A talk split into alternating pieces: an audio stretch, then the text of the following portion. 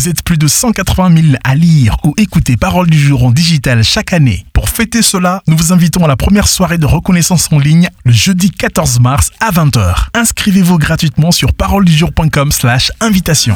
Parole du jour, chaque jour un mot d'encouragement avec Bob et des Bigas.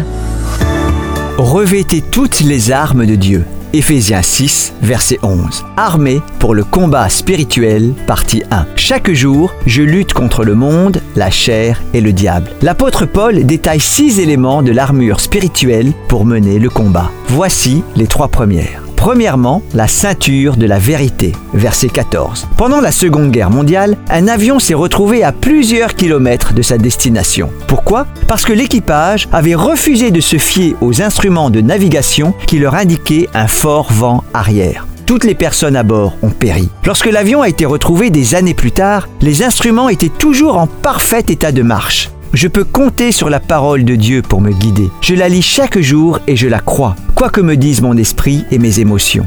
Deuxièmement, la cuirasse de la justice, verset 14. Il s'agit de la justice de Dieu, pas de la mienne. Je ne suis pas sauvé grâce à mes capacités, mais à la victoire du Christ sur la croix. Une fois que je le sais, la justice de Dieu devient la cuirasse qui m'ôte le doute concernant mon salut. 2 Corinthiens 5, verset 21. Troisièmement, comme chaussure, la paix, verset 15. Qui dit chaussure dit déplacement. Alors, je ne m'attends pas à entendre Dieu si je ne bouge pas. Lorsque j'avance dans la bonne direction, il me procure un sentiment de paix. Colossiens 3, verset 15. Je sais dans mon cœur que je suis sur la bonne voie. Si je n'ai pas la paix, je demande à Dieu de me guider. C'est particulièrement important si j'aime ce que je fais. Dieu veut une paix durable pour moi. Alors, je ne m'en prive pas.